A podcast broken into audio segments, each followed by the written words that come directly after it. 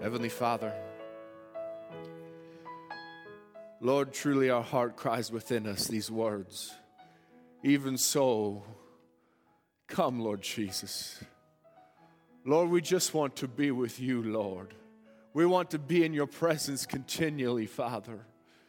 Lord, with all that is going on, Lord, and how unworthy even I feel to stand behind this sacred desk to minister the word of God. Yet, Lord, you are here.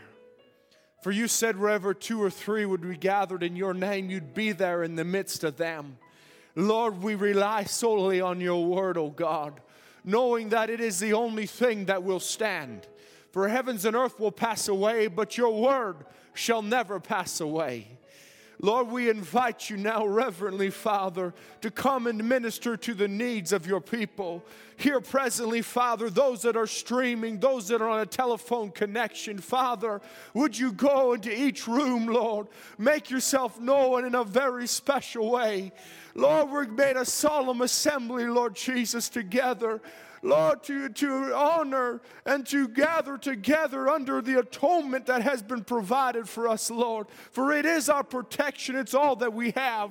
Lord, your word, we've preached it for day in and day out. We believed it for what it is. And now, Lord, you're proving abroad in this day that we are a people that will stand on the word of God, regardless of what the world does, regardless of what the government does, regardless of what the devil does. We're here, Lord, because we're on your side. Lord, because we believe what you said to us. We believe, oh God, that you have made us more than overcomers by the blood of Jesus Christ. Lord God, we don't gather in fear, but we gather in victory today. Lord, knowing that Satan is under our feet, knowing, oh God, that there is nothing that can touch one hair of our heads but what you first allow it, oh God. Lord Jesus, we commit the service now into your hands, believing, oh God, and knowing that you've come, Lord, to touch our hearts today with a special message today, Lord, that would meet every need in your body. In the name of Jesus Christ, I pray. Amen. Amen. Thank you to the Parazark band. That's all the singing we will do. And uh, let's turn in our Bibles to the book of Job, if you would. Job chapter 1.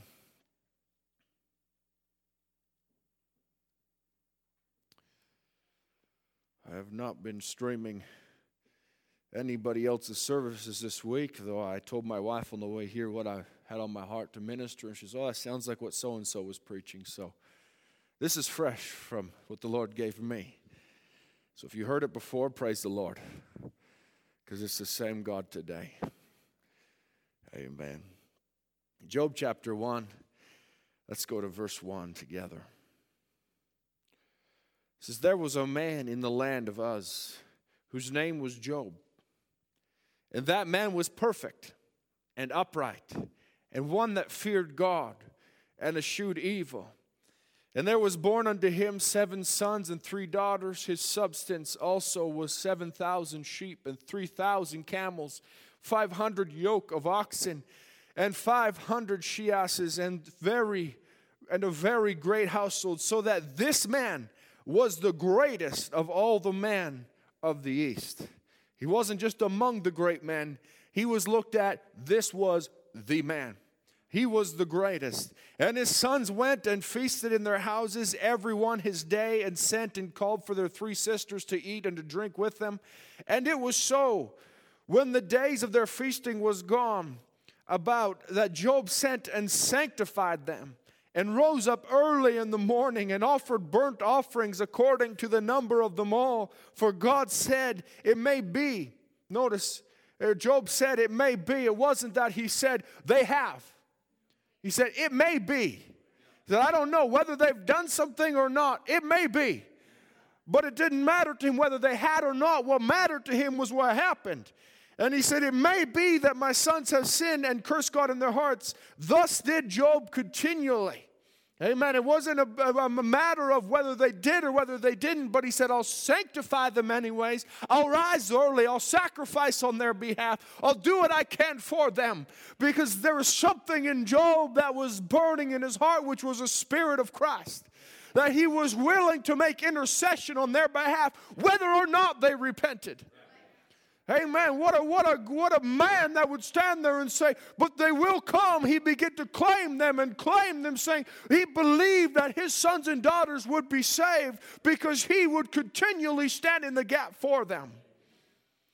And he says, "And there was now there was a day when the sons of God came to present themselves before the Lord, and Satan came also among them." And the Lord said unto Satan, Whence comest thou? And Satan answered the Lord and said, From going to and fro in the earth, and from walking up and down in it. And the Lord said unto Satan, Hast thou considered my servant Job? And there was none like him in the earth, a perfect and an upright man, one that feareth God and escheweth evil. What a testimony! We preach that so many times. We say, we want that kind of a testimony where God Himself would say, Have you considered? He's perfect, He's upright, He eschews evil. There is none like Him.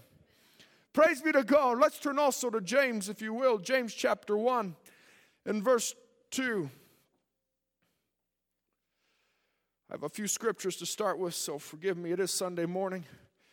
Some of you, this is the only service you'll be in today, so we got time.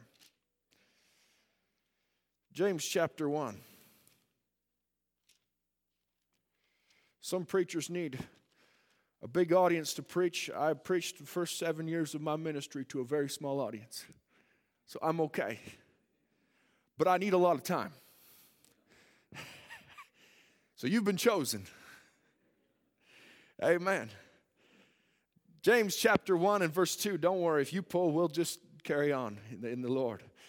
James chapter 1 and verse 2 says this My brethren, count it all joy when you fall into diverse temptations, knowing this, that the trying of your faith worketh patience. But let patience have her perfect work, that ye may be perfect, entire, wanting nothing. If any of you lack wisdom, let him ask of God, that giveth to all men liberally and upbraideth not, and shall and it shall be given him. But let him ask in faith, without in faith, nothing wavering. As Jesus said, if you don't doubt in your heart, it will obey you, nothing wavering. But he that wavereth is like a wave of the sea, driven with the wind and tossed. For let not that man think that he shall receive anything from the Lord. Go with me back just a page now to Hebrews chapter 11. As I said, there's a lot of scripture to read up first, and then, Lord willing, we'll just get right into it. Hebrews chapter 11, it's one page back, verse 33. It says, Who through faith subdued kingdoms, wrought righteousness, obtained promises, stopped the mouths of lions quenched the violence of fire, escaped the edge of the sword, out of weakness were made strong, waxed valiant in fight, turned to flight the armies of the aliens. Women received their dead raised to life again. Others were tortured, not accepting deliverance, but that they might obtain a better resurrection. And others had trial and cruel mockings and scourgings, yea, moreover, of bonds and imprisonments. They were stoned, they were sawn asunder, they were tempted, they were slain with the sword. They wandered about in sheepskins and goatskins, being destitute, afflicted, tormented. My, doesn't sound very uplifting. But let me say this this is the other side of the book of Acts. We always want to preach, we're writing another book of Acts. Praise the Lord. We want the miracles. We want all the mighty wonders. What about the other side of the book of Acts? What about the, the, the, the persecutions, the imprisonments, all of the trials they had to go through in order to bring them close enough to Christ? Amen. To cause them to get on their knees in prayer and call upon God to put them in a place where God would hear their prayer and they could have the signs and the wonders and the miracles. Well, because it wasn't that they went around, I'll say this, following the wonders and following the signs. The signs and the wonders followed them. Amen. But now, it, it says, of whom the world, verse 38, was not worthy. Praise be to God. They wandered in deserts, in mountains, in dens, in caves of the earth. And these all, having obtained a good report through faith, received not the promise, God having provided something better for us, that they without us should not be made perfect. Praise be to God. Let's turn to one more place in 2 Peter chapter 1. 2 Peter chapter 1.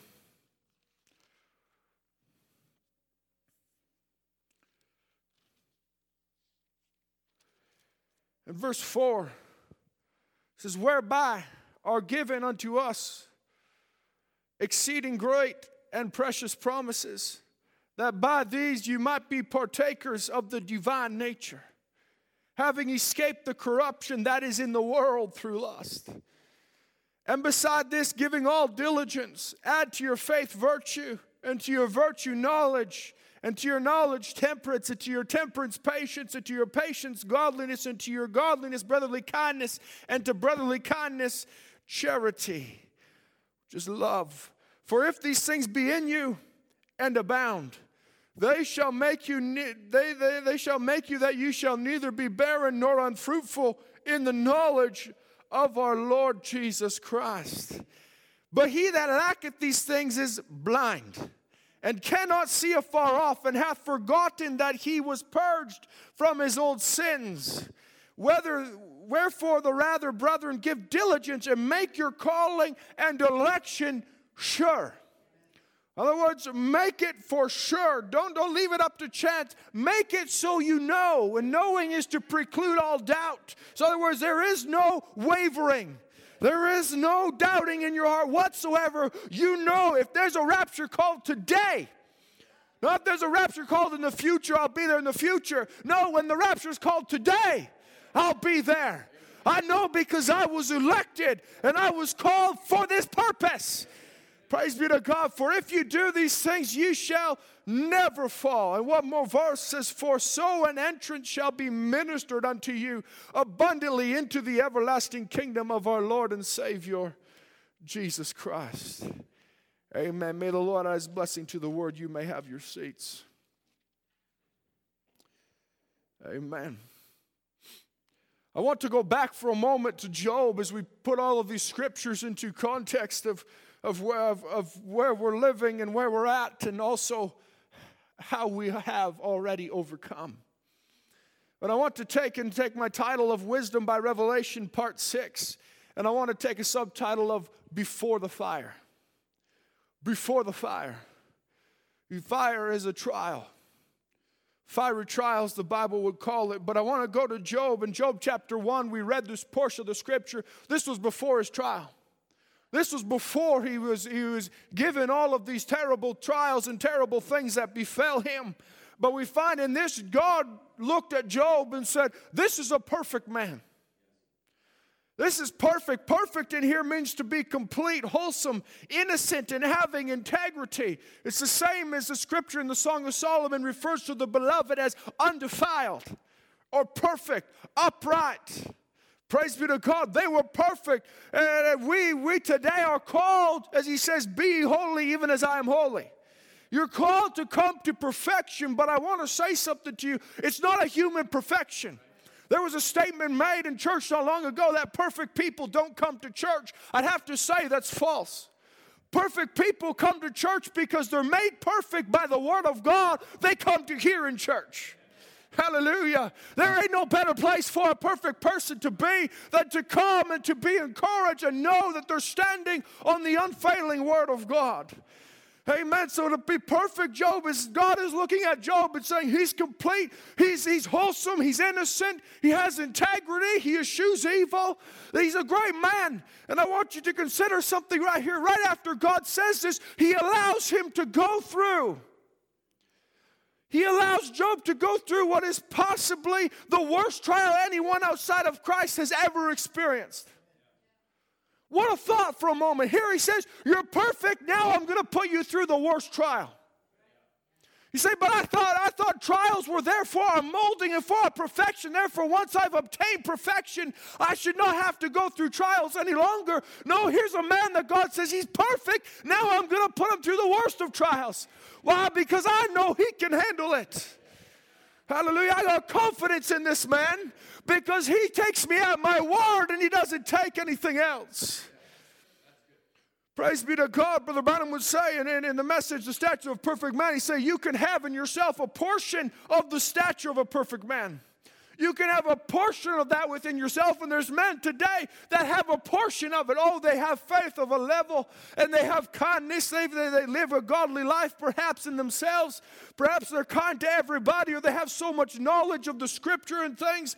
But Brother Branham says you can never come to the fullness without the Holy Ghost.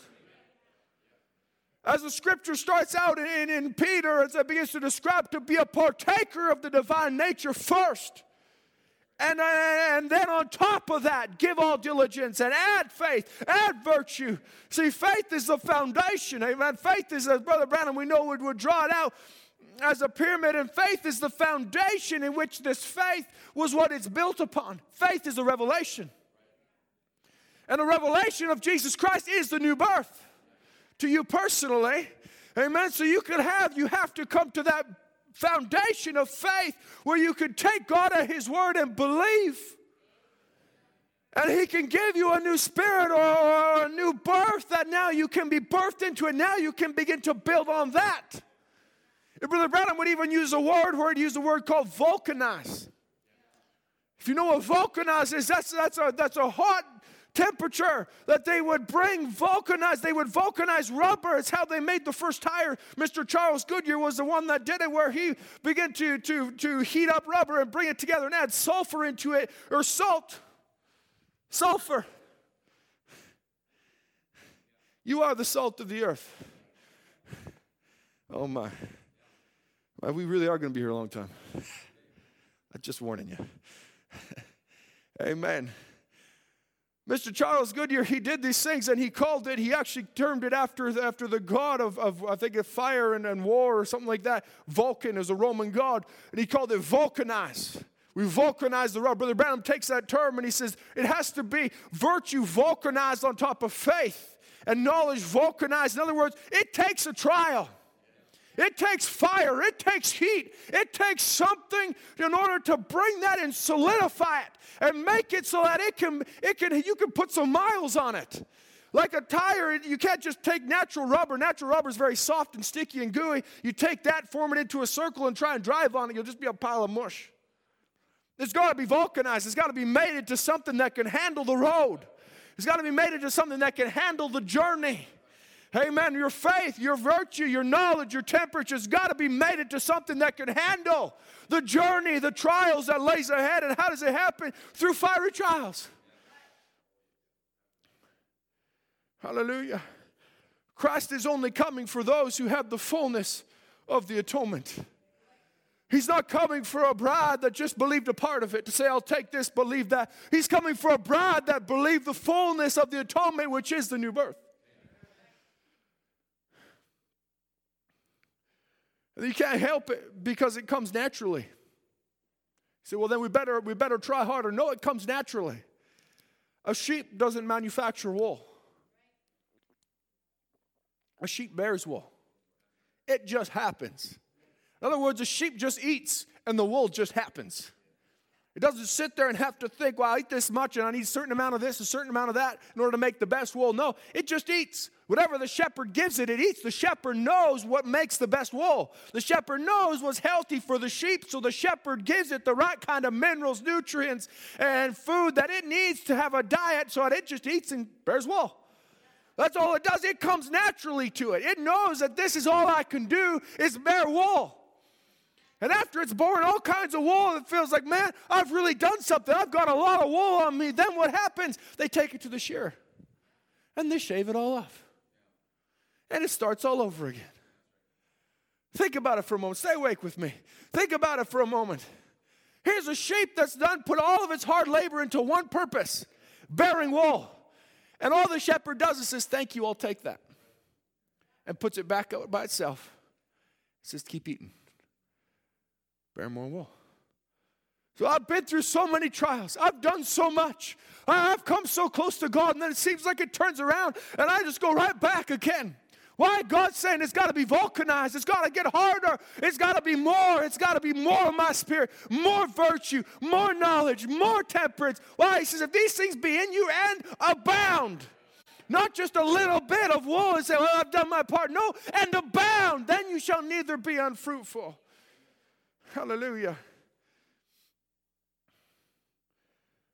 Think about this in the message Statue of a perfect man, Brother Branham would say. And up there, when the pyramid cap does come, the pyramid itself, we realize Brother Branham drew that, and he said faith and the foundation, virtue, knowledge, temperance, patience, godliness, brotherly kindness, and capstone come down. Love. Amen. Charity come down. He says, when that when that pyramid cap does come, the pyramid itself, the body of Christ will have to be honed, which is cut or shaped or filed down to a desired shape. Not only, he said, not only just some creed or doctrine or something other we come through, it'll have to be so perfectly like Christ to when he comes, he and that ministry will fit right smack together. See, then will come the rapture, the going home. Hallelujah. Praise be to God. There has to be a honing. There has to be a cutting. There has to be a trial. There has to be something that pushes the bride down on her knees to say, Oh God, what have we done? What can we do? How can we be better? How can we come closer to you, Lord? Hold me, shape me, cut me. Hallelujah. Why? Because Christ is coming down in this hour. To cap it all off, go with me over to 1 Kings chapter 17. This is a very familiar portion of Scripture to us. It's the first time Elijah appears in the Scripture. In 1 Kings chapter 17, verse 1, it says, And Elijah the Tishbite, who was, the, who was of the inhabitants of Gilead, and unto Ahab, as the Lord God of Israel liveth, before whom I stand. There shall not be dew nor rain these years, but according to my word. I want you to consider something from what Elijah was unknown before this. He didn't have any great prophecies before this that he'd gone about prophesying and things. This is the first time he comes out. So if you ever get to feeling like I'm a nobody, here comes a nobody from nowhere. The first prophecy he has is to stand up before the king and say, Rain will not fall, nor dew will come till I call for it. Hallelujah. He had a power in him. There was something that God told him to do, so he had the word of God, and he said, Heavens and earth could stand in my way. I call everyone to come see it. God said this was going to happen. He says, Before whom I stand. And he says, And the word of the Lord came unto him, saying, Get thee hence, and turn thee eastward, and hide thyself by the brook Cherith that is before Jordan, and it shall be that thou shalt drink of the brook, and, and I have commanded the ravens to feed thee there. Not somewhere else, not anywhere else. No, I'll feed you there. This is where you're going to be fed, right by this brook, and it shall come and it shall be. Or and so he went and did according unto the word of the Lord, for he went and dwelt by the brook Cherith, that is before Jordan. And the ravens brought him bread and flesh in the morning, and bread and flesh in the evening, and he drank of the brook. Hallelujah. Brother Branham would take this in the message of spiritual food in due season. And he began to speak on this and say, listen, he had spiritual food. There was a secret place, there was a hiding place. No one else knew about it. No one else was there getting fed. It was the one to whom the word of the Lord came to. He went and he hid himself. He was the light for that day. He came down and he, he, delivered a prophecy because of their sin. Three and a half years. There would not be rain. There would not be dew. There would be something terrible take place. And God said, Now get up and I'm going to feed you. I'm going to take care of you. You got to go to a certain place. You got to get in Christ. That's the only way there will be food. Because there's a, there's a starving, there's a famine in the land for what? For spiritual food today. The Branham would say there's never been a time that, that, that, that men have been so hungry and crying out for the Holy Spirit. But why? What's going on? There's a famine in the land. But regardless of the famine, there's food that's provided to the elect of God. Make your calling and election sure. I want you to notice as well this book Cherith, this, this brook Cherith, in the Hebrew actually means the cutting. The actual definition of it is the cutting. Brother Branham would say that the, the pyramid, when, it, when, when the capstone comes down, as we read it, there has to be honed. It has to be cut. Here's a man that was able to come with so much power to speak the word of God, and the dew did not come, and the rain did not fall. And then he had to go to a brook to be cut.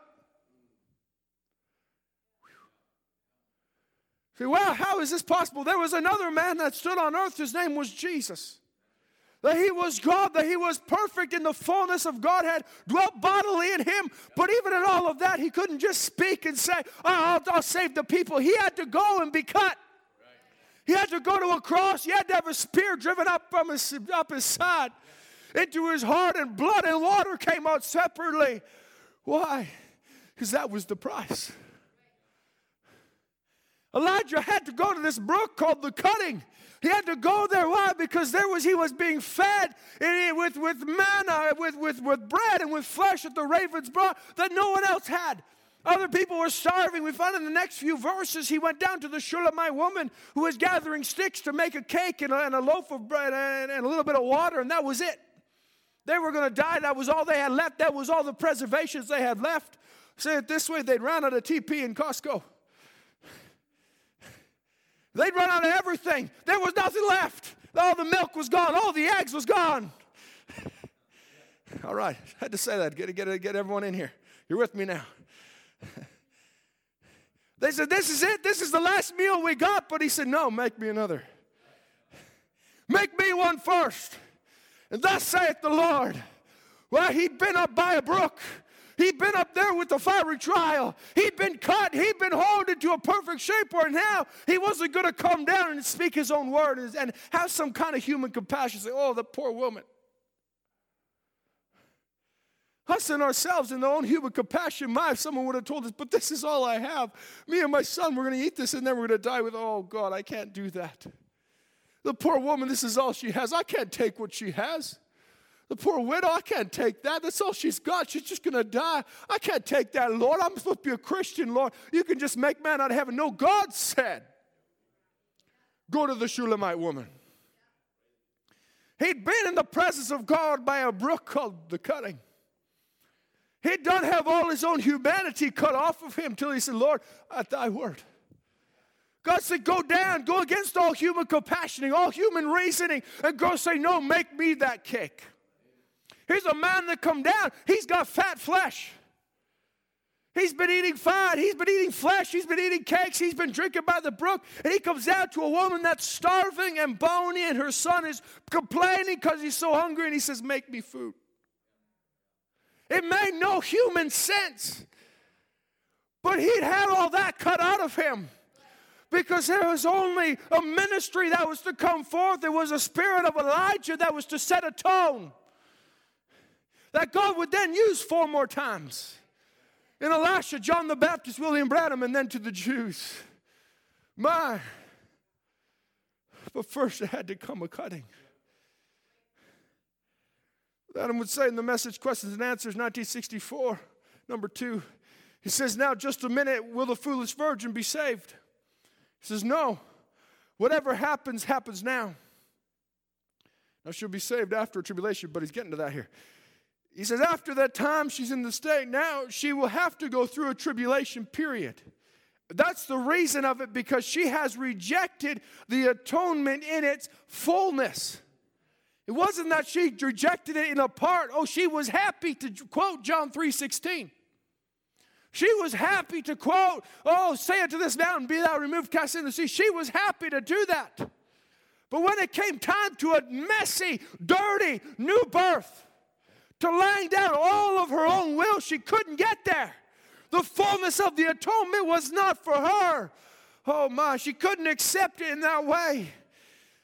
Says she is a believer, a professed believer, but she will go through the tribulation period, the Bible said. And the rest of them, the dragon spurted out water out of his mouth to go and make war. And what an hour that is.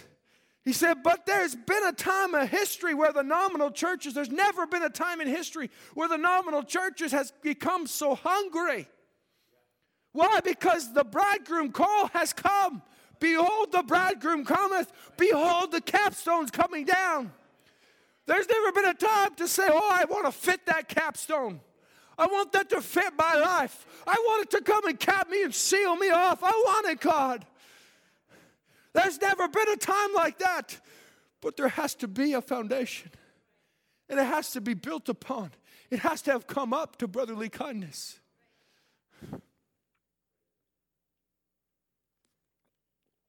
Before the fire, before the trial, before the coming down of the capstone, there has to be a pyramid there to receive the capstone. He says, Now then,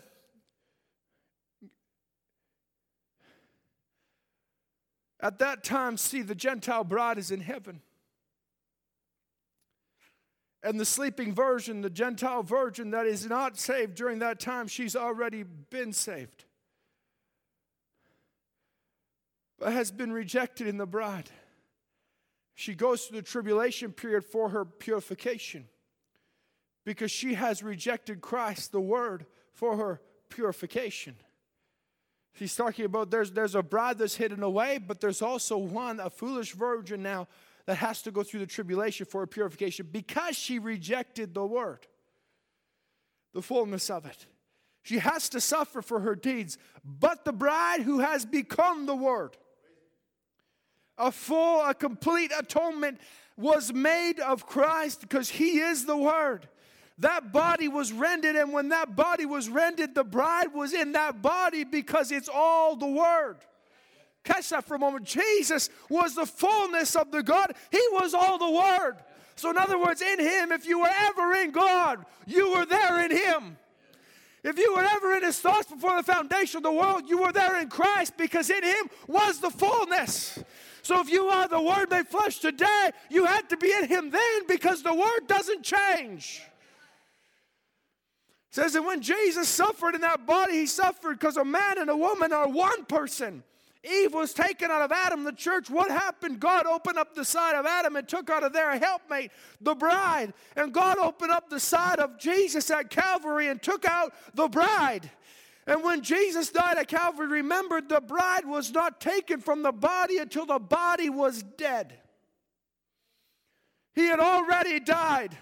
They was going to break his legs. The prophet said there'll not be one bone broken. They dropped back the hammer to break a leg, and a man came up with a spear and pushed it in through his heart, and water and blood came out. Hallelujah. He was already dead. She was already redeemed in the body by his death. Oh, hallelujah. No wonder Job, oh, even under the blood of bulls and goats, Job would rise up early, said, Even if they haven't, but if they may have sinned, I will rise early and sanctify them. Well, we today, as parents, as sons and daughters of God, ought to be rising early to sanctify our children, sanctify our loved ones before God. Why? Because if they were ever in Him, they were already redeemed, and one day they will come to that revelation. Hallelujah. This morning we got a baptism because one came to that revelation.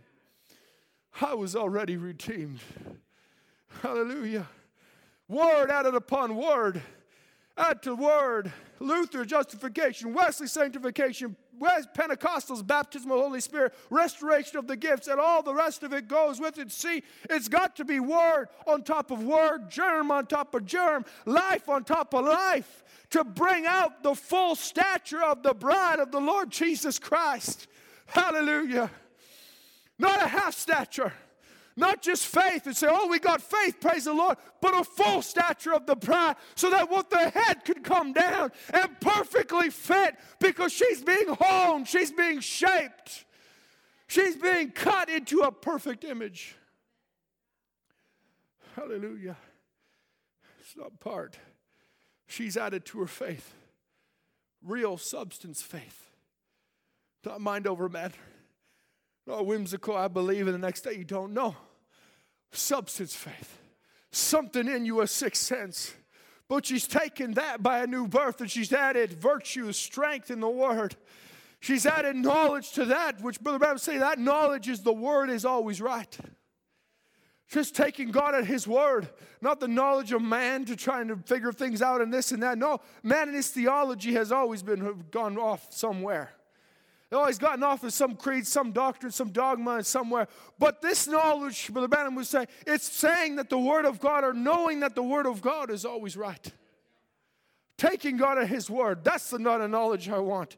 On top of that, temperance, actions controlled by revelation in the Word. On top of that, patience. She waits on God. On top of that, godliness, pure Holy Ghost living. On top of that, brotherly kindness, she isn't vulgar and sloppy, but holy and loving in a godly love. Oh my. A bride of full stature of the bride of Christ, being molded and shaped into his image. But now comes the greatest trial of them all. Because there has to be a honing, a cutting.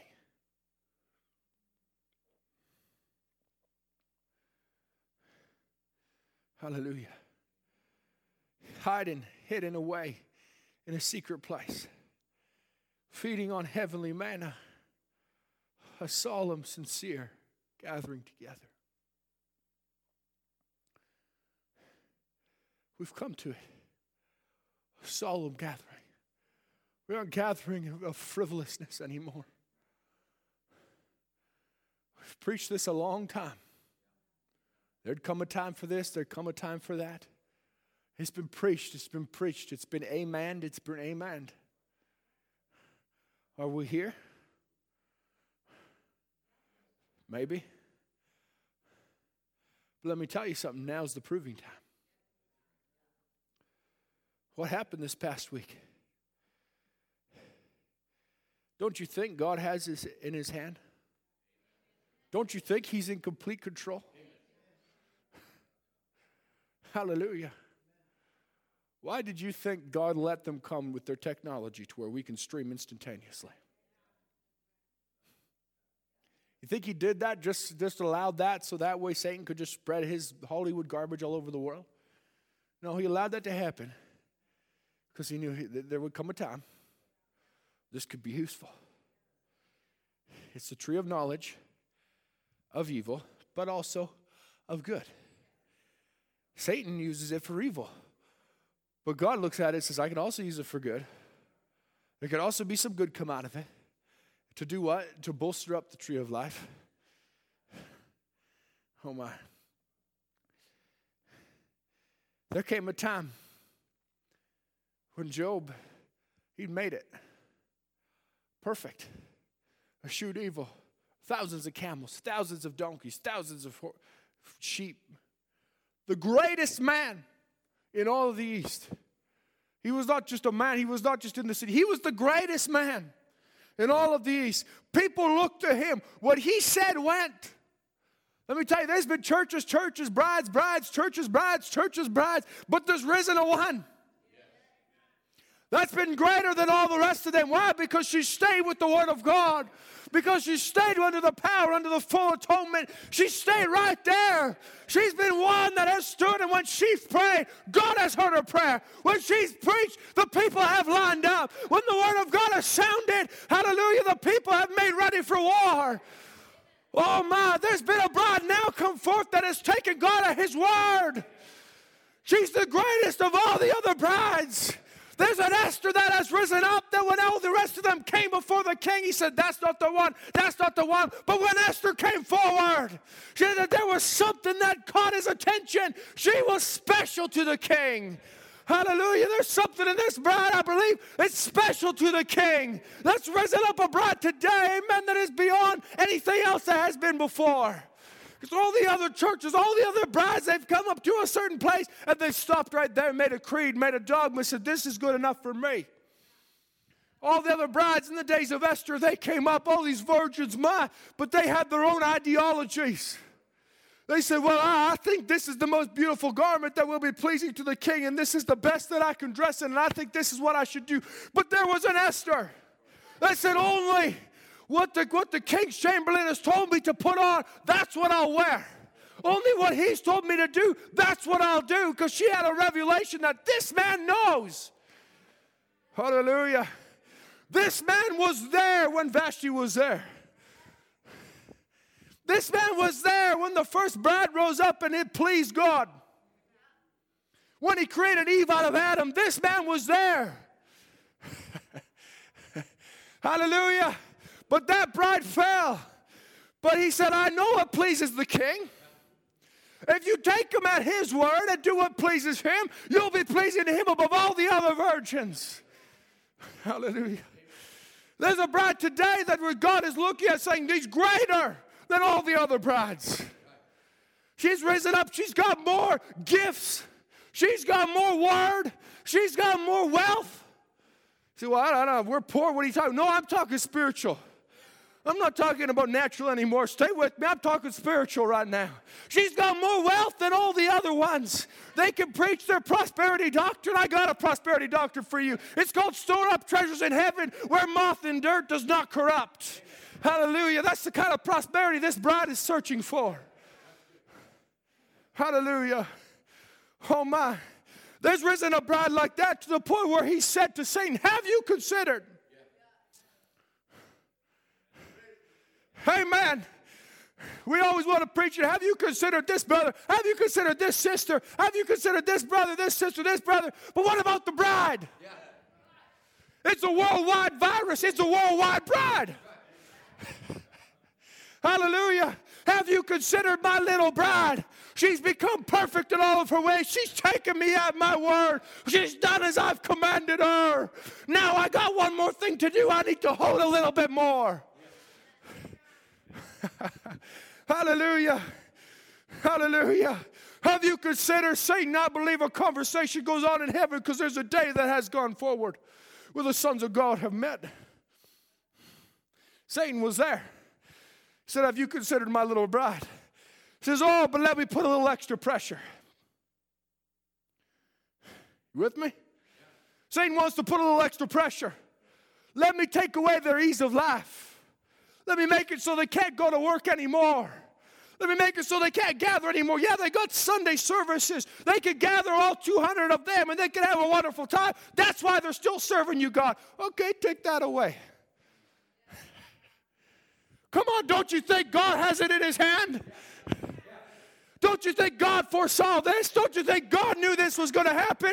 He knows. Hallelujah. Satan says, I, I can make them fear me. I can make them fall. Go ahead and try, devil. Go ahead and try. You can touch their, their economy. You can touch their freedom. You can touch all kinds of things, but don't lay your hand on my anointed. That was the first trial of Job. You could take all that he has, you could take everything he's got, but don't touch him. Hallelujah. Oh, praise be to God. This is the people that will not bend. Oh, we will not break. Say, well, it's not by no, not by might, not by power, but by my spirit. Why? Because they've been partakers of a divine nature. That, that same divine nature that dwelled in Christ. That was there in the Garden of Gethsemane when he prayed and he prayed, but he said, Lord, now my will, but thine be done. He could not be broken. He knew what he had come to accomplish, and nothing could deter him from that. Saints of God, you've come to accomplish the Word of God. They without us could not be made perfect. You've been called for a purpose, you've been called for a, a reason. Don't lose hope. Oh my. Matthew 24 24 says, There shall arise false Christ and false prophets show great signs and wonders. But these aren't the people following signs and wonders. These are the people, signs and wonders follow them. So let them have their signs and wonders. Insomuch that if it were possible, it shall deceive the very elect. But praise the God, it's not possible. Hallelujah. God knew something about Job. Said it ain't possible. You can take everything you want. You can do whatever you want. It's not possible. He's perfect. Hallelujah. Oh my, there's a bride today. I believe God's looking at saying she's come to a place. She's come to a place. Oh my. We've never been this way before, but they need a honing. They need a time on their knees Satan is nothing more than a tool in the hands of God. See, Brother Andrew, I can't go to work. I got to work from home. Praise the Lord. You got more time to pray now. There goes your commute. Hallelujah. Oh, my.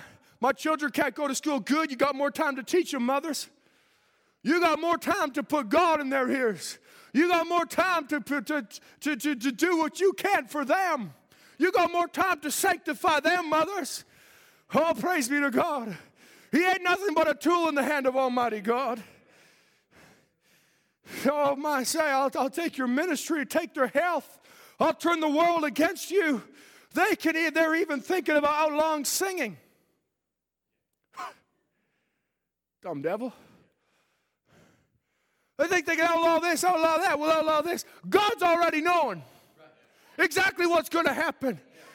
Let me tell you something. They outlaw it, you hold your peace, you're about to see a pews cry out. Because it said if they don't, they hold their peace, the rocks and the stones will cry out. Oh, there's to be a worship. There's got to be a worship because the King of Glory is coming down. Who's at the gates? It's the King of Glory. Open up, you everlasting gates. Hallelujah. Oh, my.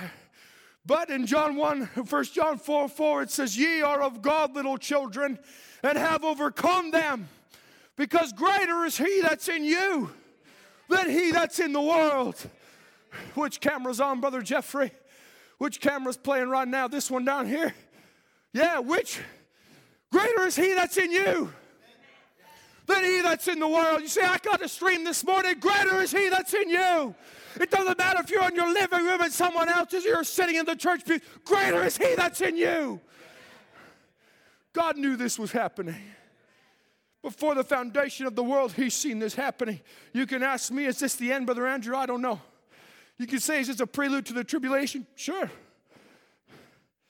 But I'm not a prophet. But I can look into the word and see one thing. There has never, there has never been a better time to be hidden away in the secret pavilion, feeding on stored up food.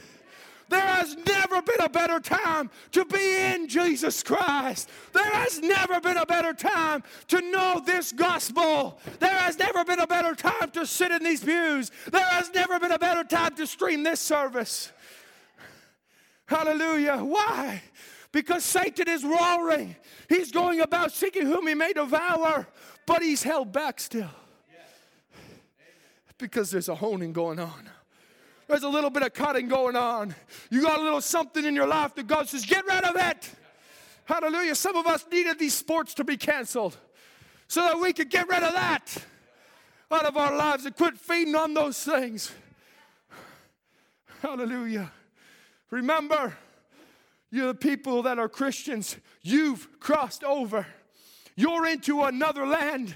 You're born again. You're in the land, a heavenly land. You're in a promised land. You can look, you know your way around here, around this world. You might know what to do if you're dealt a certain hand or if the dice rolls a certain way. You might know what that means and everything else. But when it comes to know the holiness and the righteousness and the power of God and how the Holy Spirit operates and what it does, you'd better stay right behind the Word, the guide.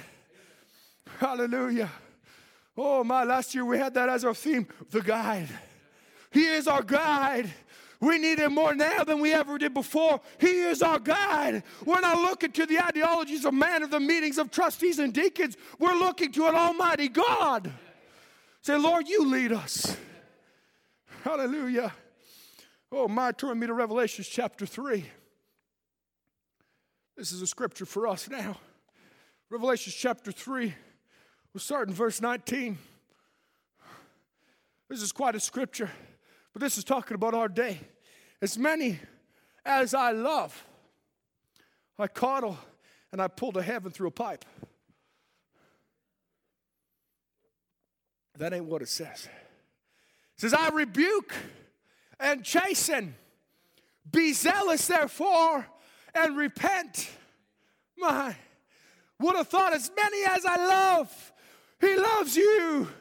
You say, Praise the Lord. Yes, Jesus loves me. The Bible tells me so. He's going to rebuke me, He's going to chasten me when I do something wrong. Because he loves me. Hallelujah. Think about it, even the rich young ruler. There was a man that came up before God. He was so good. He was such a great man, a righteous man, that Jesus loved him. Jesus, looking upon him, loved him.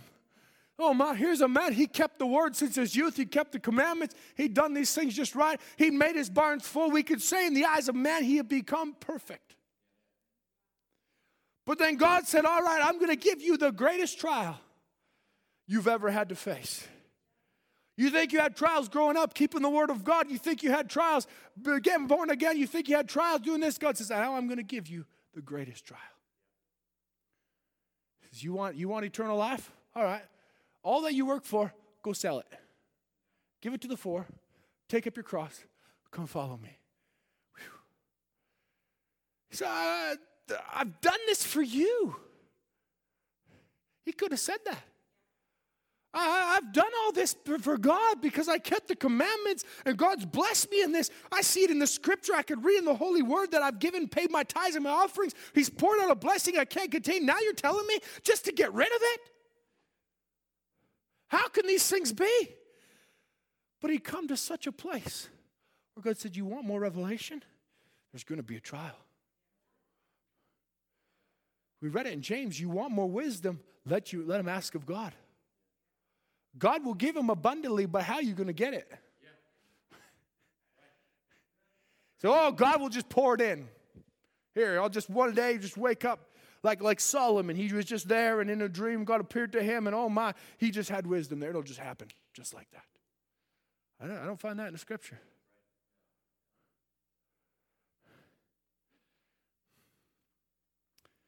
Oh my. Let's carry on. Revelation chapter 3, verse 20. It says, Behold, I stand at the door and knock. This is one of the saddest scriptures. In his own home, Jesus kicked out standing at the door.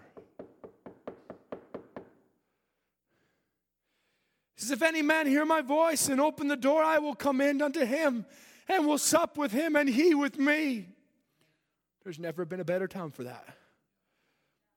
To him that overcometh will I grant to sit with me in my throne, even as I also overcame and am set down with my Father in his throne. Oh, praise be to God. I'm going to sit with him in his throne. This is going to be a wonderful overcoming. What a wonderful reward. Get ready. Get ready. It's going to be a spotless bride. It's going to be a virtuous bride.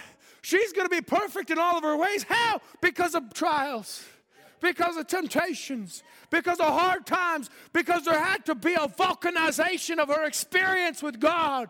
Why? Because wisdom comes by revelation and only by experience. Because first it is a revelation of the Word of God, and then God confirms that revelation by an experience. Oh, hallelujah. Then it becomes wisdom that you can walk in that. So you say, God, give me wisdom. You're praying for revelation and you're praying for trials. Yeah, yeah. Hallelujah. You're praying that God would vulcanize your experience so that you could walk upright and in such a way that he will look at you and say, That's my perfect servant. That's the one that's trusted me. Oh, my. We still got time, don't we? Amen. Joel chapter 2.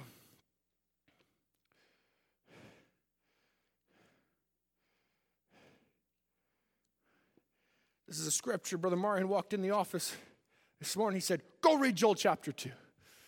I said, okay, I'll read Joel chapter 2. I said, all right, I'm going to use it. Thank you, Brother Martin. Amen. Joel chapter 2 and verse 12. This is this, this is in my Bible, this is termed as a call for repentance. The section before this is termed as the coming day of the Lord. See, oh, Brother Andrew, we're living in the end time. The signs are all around us. Okay, what's going to come? A call for repentance says, Therefore also now saith the Lord in verse 12, Turn ye even to me with all your heart, and with fasting, with weeping, with mourning. Rend your heart, not your garments. That's the day we're living in. It's not the blood of bulls and goats and rending of garments. No, it's down to know Christ in your heart. Rend your heart, tear it out. No matter what there is, just open every door, every window, every closet, every secret place. Say, Oh God, I rend open my heart. I lay myself bare with weeping, with mourning, with fasting, with praying. Even so, come, Lord Jesus. Oh, my turn unto the Lord your God, for he is gracious and merciful and slow to anger. Oh, there's never been a day like today to prove that. That he's been slow to anger. Talk about the sin and the perversion of the world. Why does the God wipe it He's slow to anger. He's waiting for his bride. Oh, he's got a blood covering still. Hallelujah. There's still mercy and of great kindness and repented him of the evil. Oh my. Who knoweth if he will return and repent and leave a blessing behind him, even a meal offering and a drink offering unto the Lord your God? Blow the trumpet in Zion, sanctify a fast, call a solemn assembly, gather the people, sanctify the congregation. Say, we're going to call a solemn assembly, we're going to gather the people. But Satan says, oh, oh, oh, so many, so many. Okay, Satan, we'll use your tools. Gather the people. Gather the people, sanctify the congregation, assemble the elders, gather the children and those that suck the breast. Let the bridegroom go forth of his chambers and the bride go out of her closet. Hallelujah. What's the speaking of? A coming down, a coming together, a capstone in that pyramid meeting. Let the bridegroom come out of his chambers, let the bride come out of her closet, and there be just a perfect, a perfect meeting together. Let the priests and the ministers of the Lord weep between the porch and the altar. Let them say, Not thine heritage to, re- or let them say, Spare thy people, O Lord, and give not thine heritage to reproach, and the heathen, that the heathen should rule over them, whether they say among whether they should, wherefore should they say among the people, Where is their God? Oh my. What a day we're living in to cry unto God and say, Spare your people, O Lord. Touch not mine anointed. Do my Holy One no harm. Oh my. What a time to be living in. This is the day, there's never been a greater time than to stand here today and know that I'm found in Christ, that I know where is their God? He's right here. He's right in the midst of his people receiving all the glory. Oh, praise be to God. We ain't to overcome nothing in this day with our own self. No, sir, this thing, this thing going around, which I think is aptly named COVID 19, because it's going around seeking whom it may devour, and there ain't nothing that man could do to stop it. To this point, they've tried, they've got vaccines, they've got certain things now, they're trying different things, but there's a God. They may come to a certain place where maybe they can slow it down, but there's a God that protects his people. Hallelujah. Where is their where is their God? He's right here. Receiving all the glory, receiving all the praise. I heard there was some abbreviations going around COVID 19 Christ over virus or something. They like the acronyms things. I thought it was strange to me. I, I just thought it was real strange. You know, they, they called it COVID 19. They put a number after it. Oh, that's strange. So, well, Christ our victory, right? In Deuteronomy chapter 19. Go read Deuteronomy 19 19. Let's turn to it right now. This is just to encourage those that have been dealing with this all the time. Deuteronomy 19 and verse 15 says, One witness shall not rise up against, against a man for any iniquity or for any sin, in any sin that he sinneth. At the mouth of two witnesses or at the mouth of three witnesses shall the matter be established. If a false witness rise up against any man to testify against him, that thing is wrong. Then both the man between, between whom the controversy is shall stand before the Lord, before the priests and the judges which shall be in those days, and the judges shall make diligent inquisition. And behold, if the witness be a false witness and hath testified falsely against his brother, then shall ye do unto him as he hath thought to have done unto his brother. So shalt thou put the evil away from among you. COVID 19. Christ our victory in Deuteronomy 19. He's raised up a false witness against the bride. He's tried to come, the sons of God assembled in the presence of God to say, Oh, you've done this, you've done that. They've sinned, they've sinned, they've sinned. It's a false witness because there's a full atonement that has covered over this bride and she stands innocent. Praise God that we could stand before God and face to face with the accuser of the brethren and stand there innocent. And everything that he has desired to do unto you, you will do unto him. Oh, hallelujah. Everything that he's desired, he's desired to cause fear in your heart. But let me tell you, it's caused you to get on your knees and pray so he can cower in hell fearful. Everything that he's desired to do unto you, you will do unto him. Oh, praise be to God. Praise be to God. Why? Because he's nothing but a false witness. There ain't a word of truth that comes out of his mouth. I like it when it says, How do you know the devil's lying? His mouth is moving. His lips are wagging. His jaw's going up and down. He's lying. He ain't nothing but a liar. Oh, praise be to God. There's not a Methodist, Baptist, Lutheran, Presbyterian. Christ is the light. The light is the life. The word manifested is the light of the hour. Let there be light, and there was light. Let there be light, and there was light. He spoke that there would be light.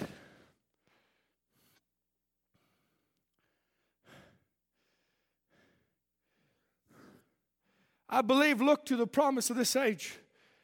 Every light that's ever shone has been rejected.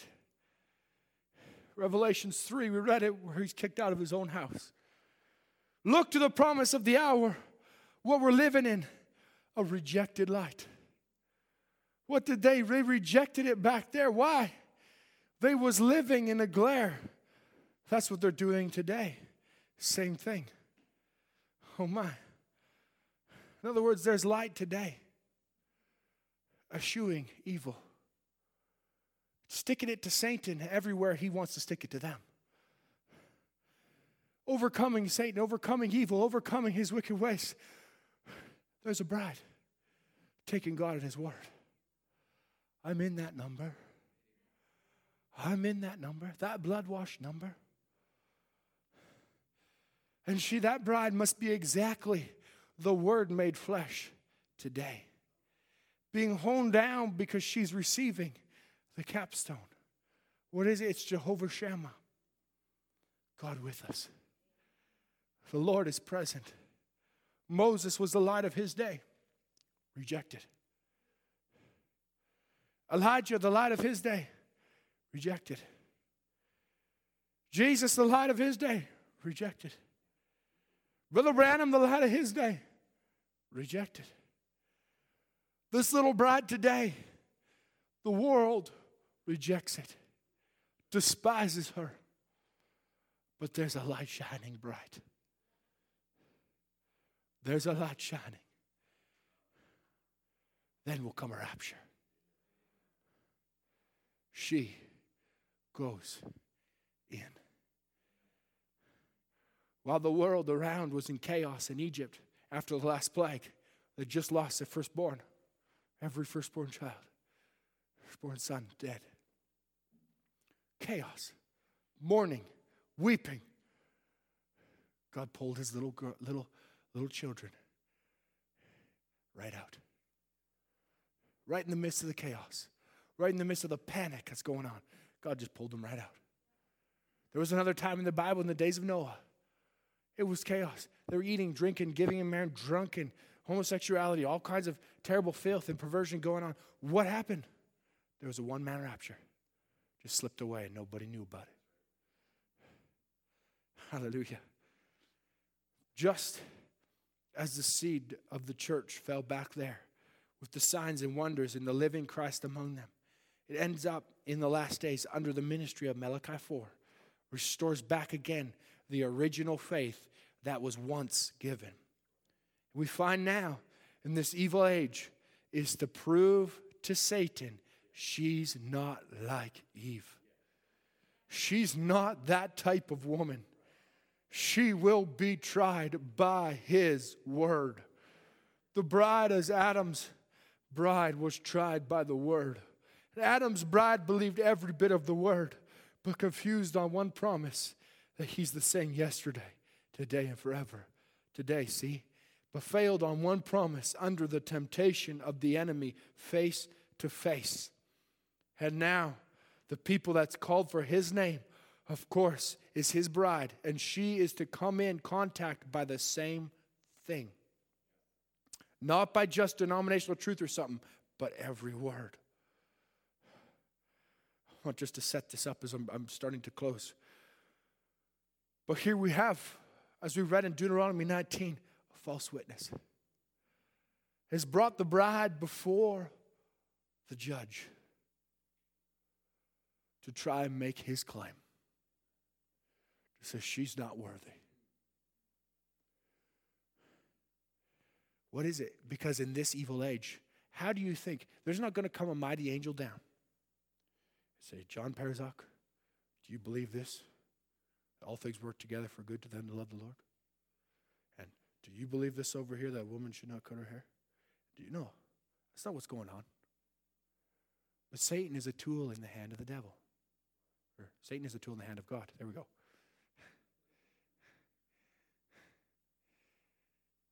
What, what, what, so what, what's happening? What's the test? What's the trying? What's going on? How, how, how is this test going to come about? How is he going to be tested? How's he going to be? How is she going to be proved? by trials, by a tightening, by a squeezy to say, Do you really believe it?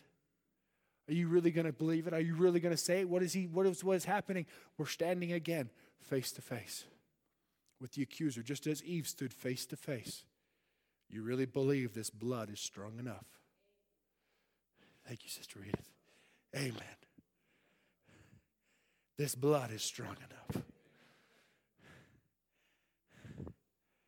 Hallelujah. 1 Peter 4 and 12 says, Beloved, think it not strange concerning the fiery trial which is to try you, as though some strange thing happened to you. What a scripture. Don't think it's strange. How did these things befall me? How did this happen? How could we come to this?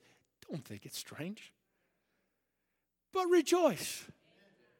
Inasmuch as ye are partakers of Christ's suffering, that when his glory shall be revealed, you may be glad with exceeding joy. Oh, hallelujah. Oh, praise be to God. Lust for money, he says in Stature of Perfect Man. Lust for big things, lust for popularity. These things are dead to the believer. We don't care. A tent or a cottage, why should I care? Live or die, sink or swim. This is the thing that I'm interested in the kingdom of God. That's it. When, whether I maintain my home, whether I maintain my family, whether I maintain whatever it is, let me maintain Christ, the hope of glory. Amen. No matter what else falls apart, let me know Christ in the power of his resurrection. You say, but I'm not going to die be resurrected. I'm going to be raptured. It's the same power because it's the same one that changes these dead mortal bodies into immortality. Oh, hallelujah. Let's stand to our feet together. Let us maintain Christ through the dark times, through the trials. We preached it, we preached it. Let us now maintain this testimony. How did we overcome? By the blood of the Lamb and the word of their testimony. Oh, praise be to God. It's what He did for me. That's how I'm overcoming. His blood was shed for me. Furthermore, I believe it, and that's my testimony. That's my confession. He did it. Oh, praise be to God. Say, Brother Andrew, we've come so far. We've come this far. We've been through so many trials. We've come to such a stage. Isn't the bride perfected yet? Sure. Now comes the great trial. Will you stand in the last days and maintain your testimony? Oh, I say we'll stand. Let the ministers stand. Let the deacons stand and pray for the people. Let the people gather themselves together in a solemn assembly. Gather the children, gather the babies, gather the elderly. It doesn't matter. Gather together. Say, Lord, you are our strength. Hallelujah.